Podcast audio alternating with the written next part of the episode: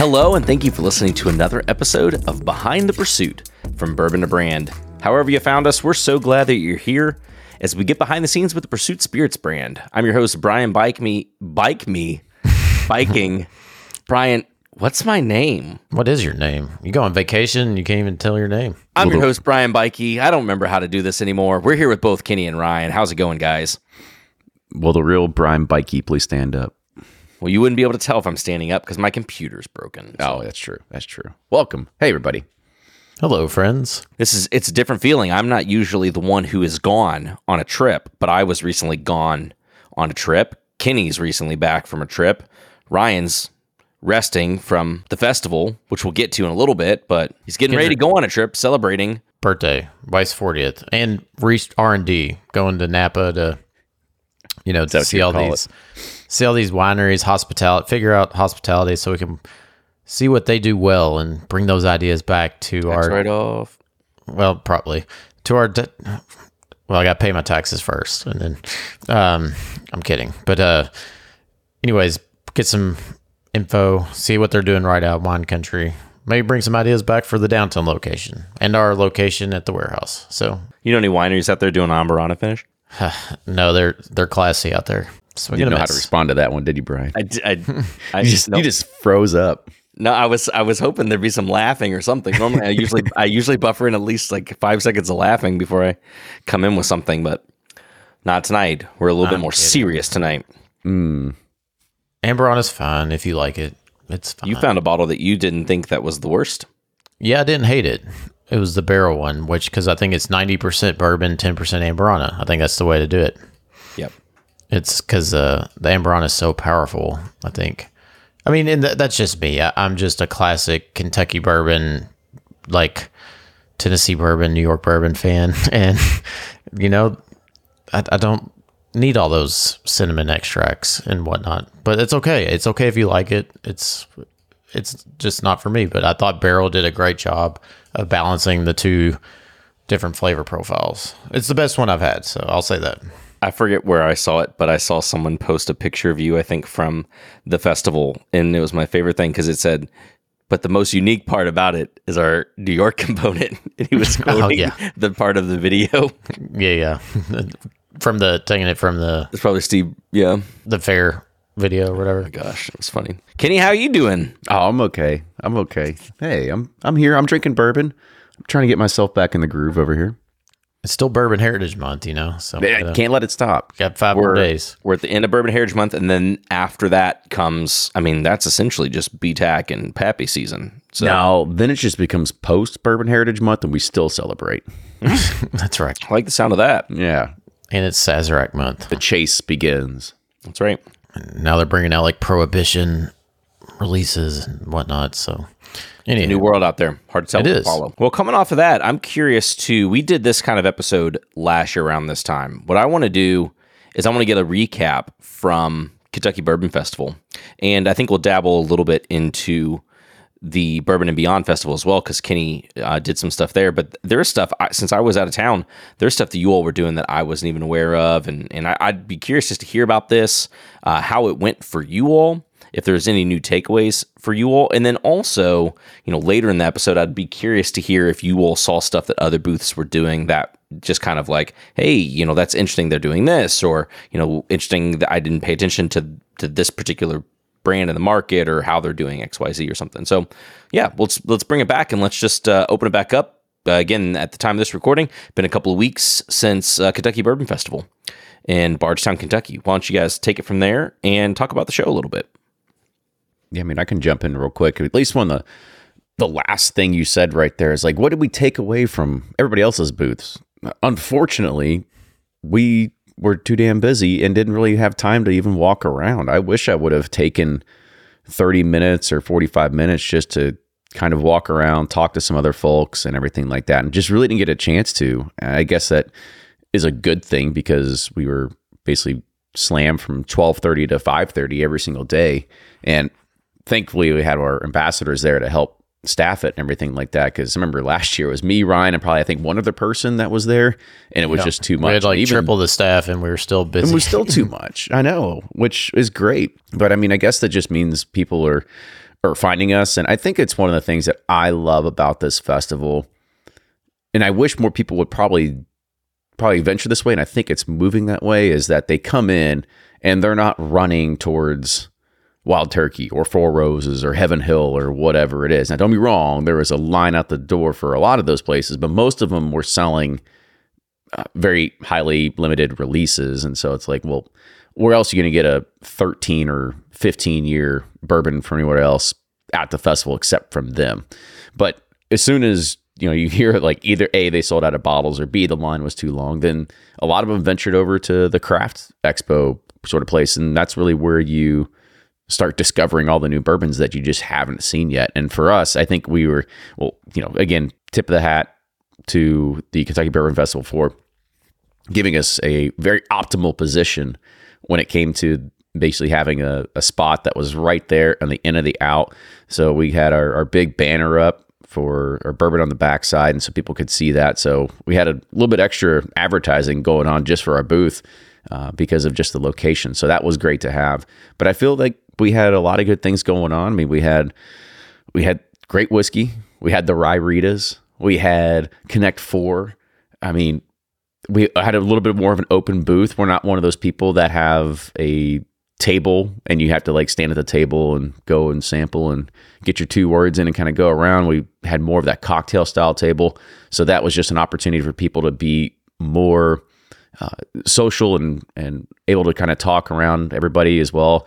And I think the one thing that I also loved about this is that it was a good opportunity to meet a lot more fans. I know last year we met a lot of fans. Even there were more people this year that were fans that were also there last year, but it was, again, another good showing of people that were just supporters of Bourbon Pursuit, and even more people that were even more excited because they're like, I've listened to y'all for years, but I've never tried your whiskey. And then they tried it, and more people became believers. And I think that's just all it's going to take, is like, we've got to continually keep pushing it out there and making people understand that, I think we have a good idea. We know what we're doing. And as Ryan always said, we're too insecure to put out really shitty whiskey. A cool litmus test for us this year was we actually got our DSP so we could actually sell bottles, this year versus last. And two, it was our first year doing a private selection for the festival. And we've kind of thought through how we would do a private selection program since we are a blended whiskey company, and like, what would that look like? So, we got to release our first two private selections to the Bourbon Festival. A lot of people got to try it. The feedback was incredible. That was reassuring because we were unsure, what would a micro blend, rebarreled and whatnot look like? Would whiskey fans appreciate that, like that? And so I think it was well received. But yeah, I mean, it was, summer's tough being in the bourbon industry because everybody's drinking high noons or drinking tequila, and you're just like, you kind of feel like, oh my God, are we going to, it's just kind of like a lull in the season. But Bourbon Fest was kind of the shot in the arm I think I personally needed, but I don't know, I can't speak for Kenny, but to me, it just kind of reinvigorated me, reignited, the passion for what we're doing, that we're on the right path, getting the feedback from folks and people trying, liking, and actually buying the whiskey. This year we brought out a cocktail. Last year was so damn hot. I was like, we got to have something, because not everybody on their whiskey journey, Mike Delore, one of our awesome ambassadors, he's always talking about meeting people where they are in their journey. And that's probably something we've kind of struggled with our product, is that, we've been very whiskey geek, very like advanced palate focused, this is a product for that, and where we missed the mark. But showing that our products can be versatile in a cocktail, especially our rye, been playing with it, making cocktails and whatnot. The Rye Rita was a huge hit. I mean, especially among females. I mean, gosh, we had... they were lined up. They would come try it, and then some, I think on Sunday or Saturday Saturday when Kenny wasn't there, like somebody had posted about it on the Kentucky Bourbon Festival page or something. They're like, I heard about this Rye Rita, and they would try it. The next thing you know, they're coming back for five more. And so that was encouraging. We actually sold... Our rye outsold all our products by a long shot. And, I've always thought our rye was, one of our better products, but it performs well like in tastings, but it just doesn't do well when it sits on the shelf because people still have this stigma about rye whiskey. But that was encouraging that we sold so many rye bottles. And I think the cocktail really helped showcase how versatile the spirit was. And two, people trying it neat. But yeah, like Kenny said, I wish we could have learned more from folks. But I visited one booth the entire weekend, and that was Barrel. And I visited when it was closing. I didn't even get to get a slushie. The only thing I got to try was their Ambarana finish. But anyways, I love that festival. They do such a good job. It's like the Super Bowl for bourbon. If you haven't been, you got to come. It's truly, you get to try, I don't know, is there maybe 75 to 100 vendors of different whiskeys, you know, and I'd say 70 on the low, 60 on the low end. Yeah. But definitely 60 to 70. Yeah. And I think we're kind of an advantage being in the craft section, because obviously the big brands are there, but you know, they're not serving like crazy rare stuff. It's mostly their flagship offering. So it's a great area where you can try new exciting stuff, new things in the market. For us, it's a really great opportunity that people are into whiskey, looking for something new, something different. Come give us a shot, give us a try, and see what we're all about. So I was really happy with the turnout this year. I would say one lesson we did learn: next year we need more tote bags, because yes. We sold so much that we ran out of tote bags. So that was it's on my purchase list for soon. Yeah, definitely need more bottle tote bags, because not only people are buying ours, but they're buying others, and they don't have tote bags. So it's nice that even if people buy other bottles, they put in our tote bag, and it has our branding and whatnot. So definitely more tote bags. But it was funny. I did see Bullet. You know, last year we were the first one with Connect Four, and then Bullet had the Connect Four board. You know, and so you can kind of see people copying and whatnot, which is fine. It's fun, but we'll have to just keep pushing the boundary next year to see what we can do. Offer next year, you got to do Human Battleship. Yeah, I like that. You need a big area for that. Well, like I remember last year, you all were talking about it being busy, a lot of people there. I think you all were talking about how you seem to have a really good reception from some of the other brands that you all saw in the section that you all were in. So again, you're saying this year also busy. Now, did you notice it being busy for busyness sake, just because there's a lot of people that were at the festival? Or again, like last year, did you feel like you saw a lot of people there, that a crowd around the booth that was, you know, maybe different than some of the other booths that you saw around you all? I would say that it was crowded because it was crowded. I mean, they sold out of tickets, and I believe what I heard is they sold an extra 1,000 tickets this year versus they did last year. So there was definitely no shortage of people there, but to just go in with the herd mentality, that's pretty much what happens too. So it's like you see a big group form at one booth, you're kind of like, well, I got to see what the heck's going on over there. Thankfully, we kind of had a little bit of that effect. So there was always a group. There's always people waiting, whether they wanted to talk to Ryan and I, or they wanted to try the products, or they had no clue who we are, which is always great too. And being able to take a moment just to kind of just talk to somebody. It is interesting to sit there and somebody will come up and they'll be like, hey, can I get your autograph, or can I get a picture with you? And then there's some person who you're talking to, they're like, who are you? So you kind of have that weird moment where you get to kind of like feel like a little bit of a star for a second.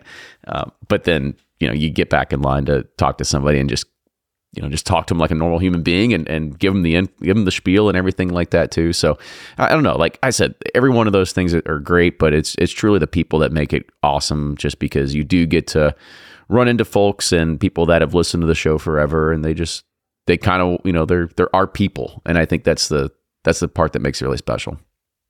Yeah, it's funny. I had some friends in the industry, you know, were working other booths, and they're like, good Lord, y'all are crowded, and y'all are taking selfies and this and that. Like, they were like, what the hell's going on over there? What are you doing? I was like, I don't know. You know. But the encouraging thing, is because there's so much whiskey to try. But the encouraging thing for me is when you see people that went through and then they come back.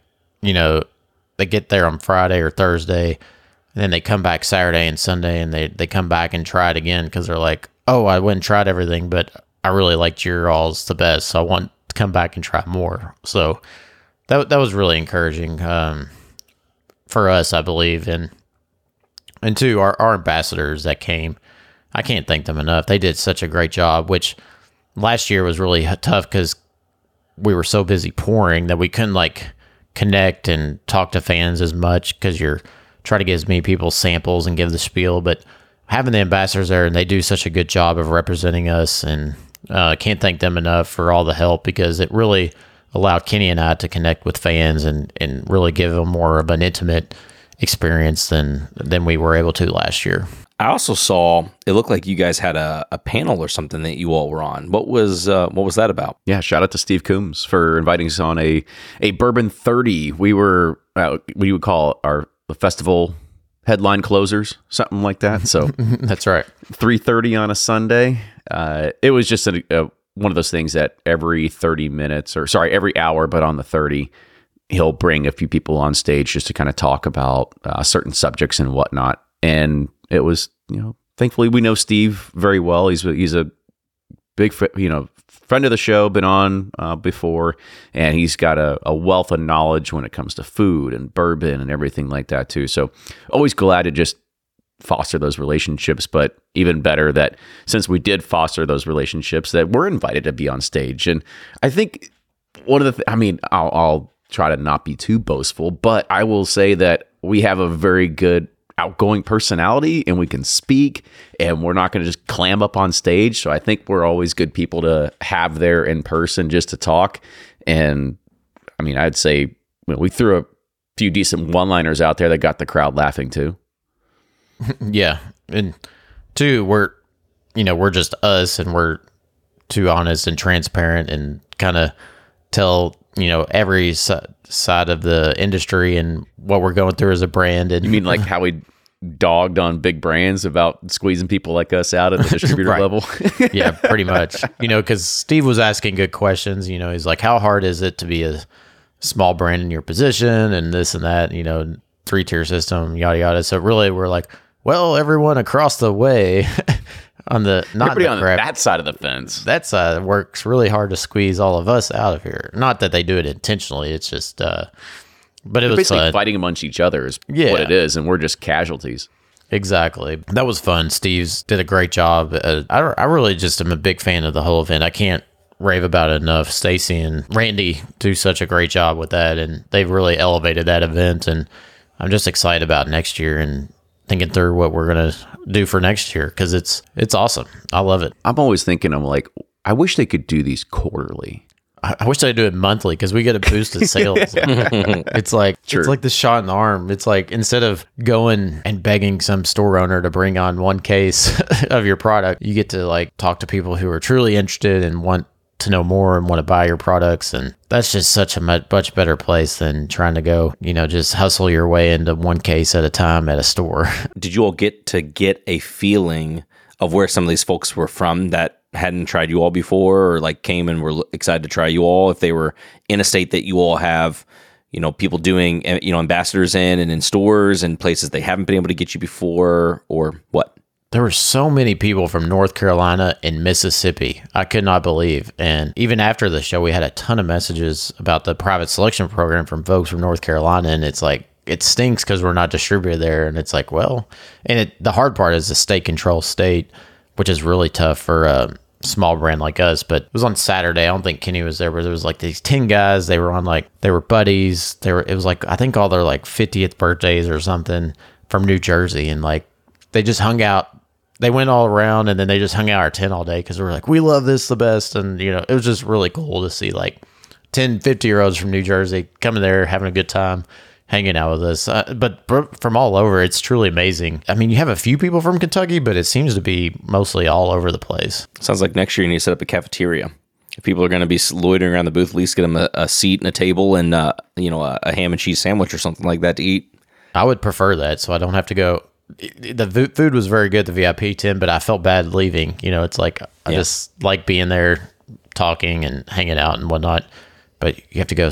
I remember on Friday, it was like 3:00. I was like, oh God, I haven't even ate yet today. I need to go over there and eat, just because you're so busy talking and pouring and hanging out. So, well, Kenny, you were able to lead a panel at Bourbon and Beyond, so doing a little bit of a shift here, not in Bardstown, but back in Louisville. So we're about, you know, 50 minutes away.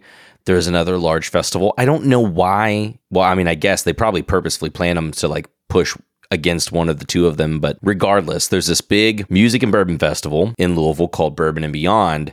And you were part of a panel there. I'll be curious to, one, hear a bit about how that is, and two, really to understand how the bourbon presence fits in that show. I've not been to it yet, so I'm kind of curious to hear, you know, how is this different than a regular music festival? What percentage of people are like actually going to some of those things, or like they're, you know, to get into the bourbon side of things, or is it just a music festival with like extra bourbon tents? Well, yeah, I'll break it down for you there, Brian.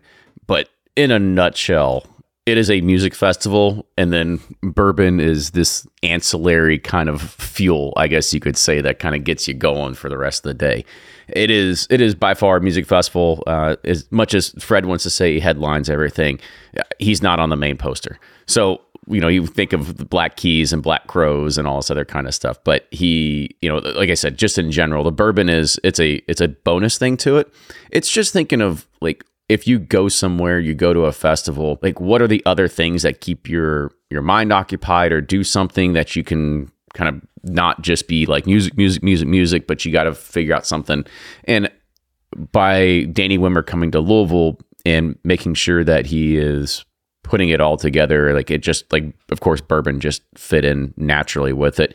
And since there's, I would say, a good amount of bourbon people that are in the whiskey media influencer, whatever you want to call them, industry here, it made a lot of sense to be able to sit there and we can bring them on stage, be able to talk about it, because these people that work at the distilleries, bourbon's hot, people are trying to eat it up and trying to learn as much as they can. So it's just it's a good ancillary thing to have there. It's the same thing as the culinary side. People aren't going to Bourbon and Beyond just to see Chef Lee cook some chicken or something like that, right? I mean, most people are there because they're there for the music, but it's a nice little breakaway. But for the most part, I know I want to say, first off, shout out to Chris Blandford. He's been on the show before from Kroger, since they're the presenting sponsor. Chris is leading all of the, not leading the panels, but he's gathering all the people and making sure that he's putting it all together just to put a good program out there. And thankfully, just again, one of those things, it's all relationship, just like with Steve Coombs. And thankfully we have that relationship with him. And of course, with our bottles that are in, I don't know, almost 100 Kroger stores across Kentucky now. We're able to have that relationship. And because of that, he allowed me to be a moderator on a panel. And I guess as being a host of a bourbon podcast, it makes sense because I can spit a little knowledge, but then all to do is just sit back and ask questions. And that's the easy part. I had Christian Huber up there, Jessica Ann, Brandon O'Daniel from Copper and Kings, as well as Owen from Angel's Envy. So being able to have those four people on stage, and the funny thing is our panel was called The Big Finish. And so it was all about finished whiskeys. And I mean, that was one of the things, at least I started, I was like, I don't know about, but it was like, it's fine. This is what people think bourbon is. So let's keep going. And thankfully, Chris let us bring a bottle of Pursuit United to share with the fans that we're going to be in there doing the tasting along with us. And that's super, super nice of them, because we are not sponsors at Bourbon and Beyond. And so those people were paying, I don't even know. I'm not even going to ask how much it costs to have a booth or a table at Bourbon and Beyond, but I just know it's not in our marketing budget.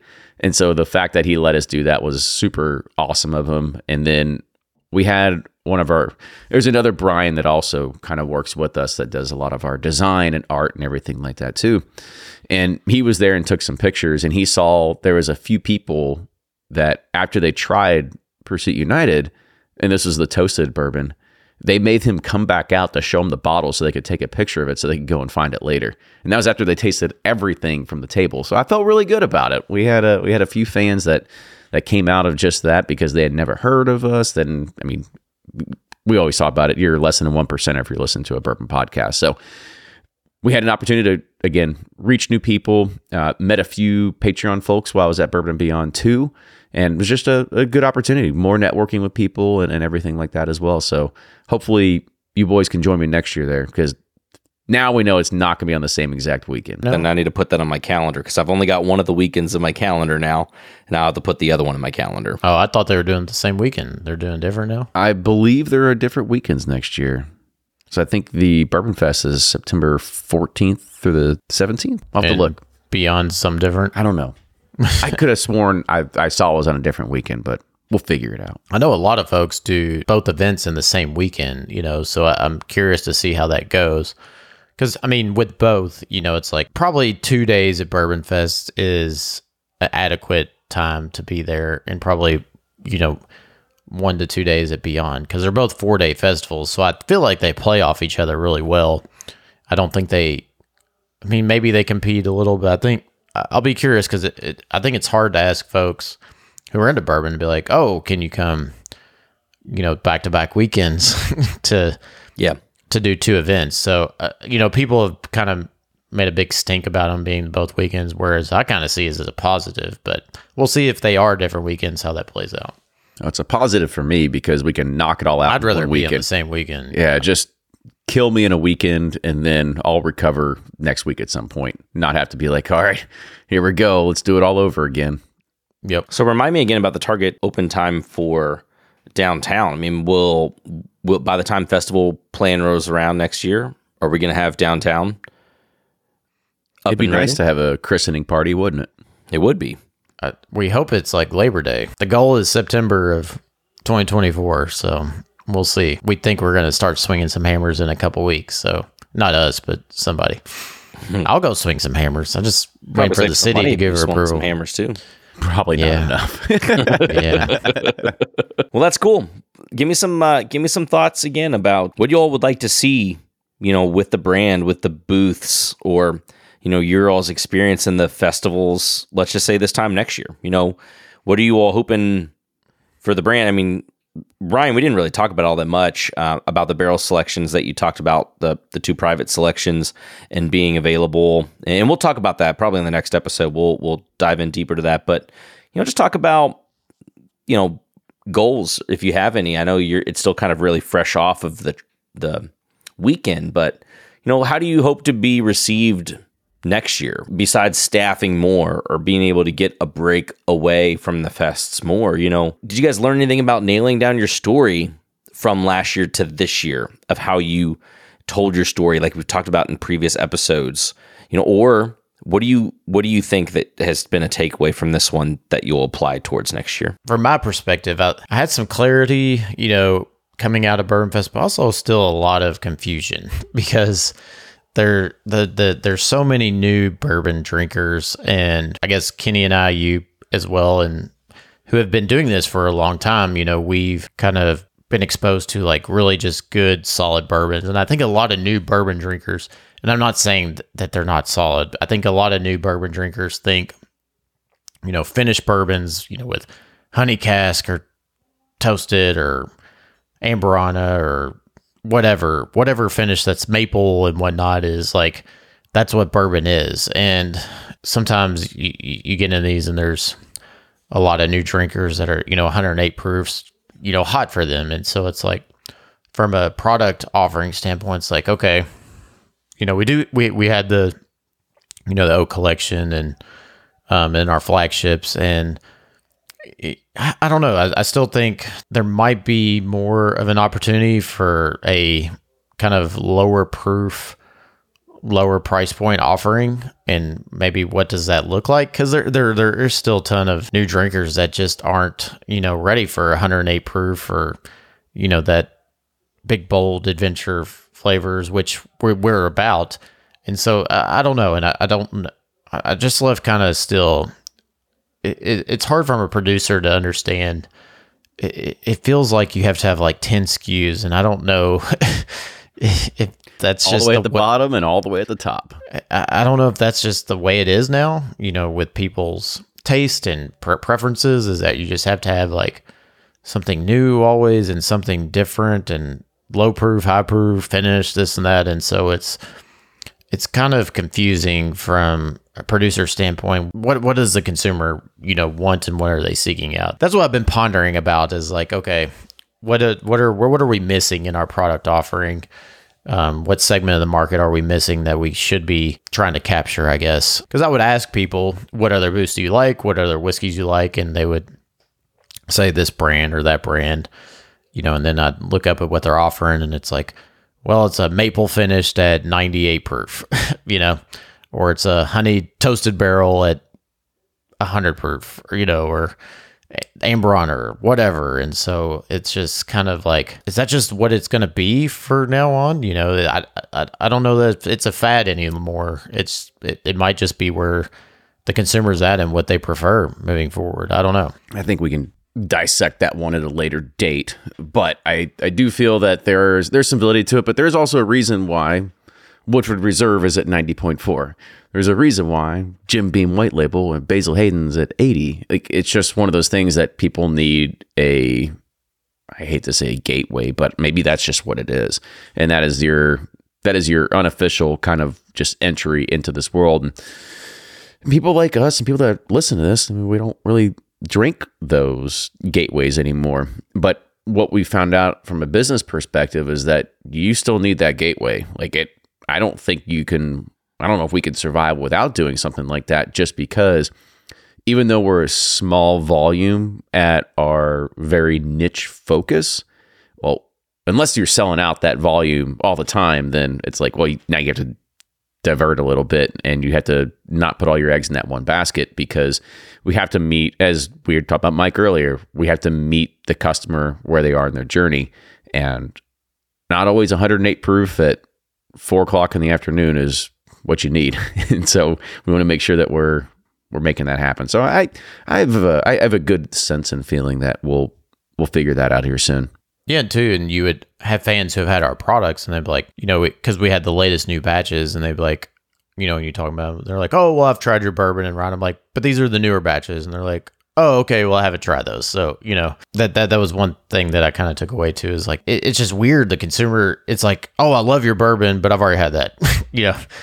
I don't need 10 of them. I don't want any more because I've already had it. And you're like, well, if you like it, well, I don't know. That's just, it's a confusing and hard thing for a producer, because you want to put out some consistently that people can go back to, but is the consumer just so all over the place and they just constantly want something new? That, I don't know. That's the confusing part, I guess. But like Kenny said, we can dissect that at a different day. But that's a big takeaway I took from, is that people just want options. They want new, they want different flavor profiles. So it's definitely a challenge these days as a producer, that it's no longer just, unless you're just a, you know, like have bakers at 13 years old, people just want something different and unique. So one thing I did notice, and I think I said this like on day one, like, cause you know, Blake was there and he was picking a single barrel from Green River. And then you look out and then you're like, well, there's like 10 brands in the craft area that are using the same exact stuff. And then you just start looking around. You're like, well, there's 8 producers here making 98% of the products, and they're all just packaged and branded and finished a different way, which is fascinating, you know, to me. And people still can't like see through that. Yeah. But you also, in a way, don't want them to see through that. Right. I mean, like not to like cover the, you know, put a veil over their eyes, but I mean, You are also a brand that takes advantage of like the benefits of that. No, sure, and I guess my point is like, there's 10 people making the same exact mash bill doing 90% of the brands there, and that's the fascinating thing to me, was that there's the differentiator was branding and packaging and storytelling. That's the most fascinating thing to me. And I also think that's probably where our disillusion comes in of like why we think so differently. And be like, oh, well, we'll blend, we'll be different. It's gonna be like anything else, and people don't give a shit. They just don't care. And exactly, they don't have any idea. That's just the problem, is that we know too much. Guys, thanks for diving in again about this particular year and the festivals that we got a chance to go through. That's not the last of the stops that we're going to be doing this year, but they're probably the biggest. So cool just to see the growth from last year to this year, and I look forward to seeing the growth this year going into next year as well. I also want to chime in there, because you talk about the stops. Kentucky Bourbon Festival was our first stop on last year's Pursuit Road Trip Tour, so can't believe it's already been a year since the last time we talked about it, but... Feels like a decade ago. Yeah, I was like, it feels way longer than that. Yeah, but we got some more events coming. We got St. Louis Bourbon Festival. We got Bourbon on the Banks. I'll be at St. Louis Bourbon Festival. Kenny will be at Bourbon on the Banks. Then got some private events. Got some lot of tastings going on going into, you know, if you're in the bourbon world, OND. I guess it's SOND now, but those are the 3 to 4 biggest months in our industry. So we're excited about that, and hopefully leverage, you know, the holidays and cooler weather.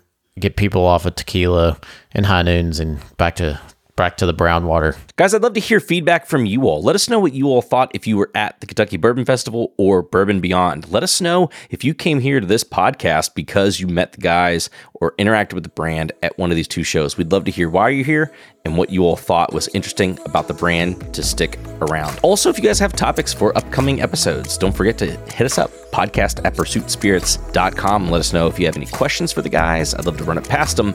Maybe we'll bring those out, future topics here on the podcast. Thanks as always, everybody, for tuning in. Guys, thanks for joining me for another episode. And until next time, we'll see you all later. Toodles. Cheers.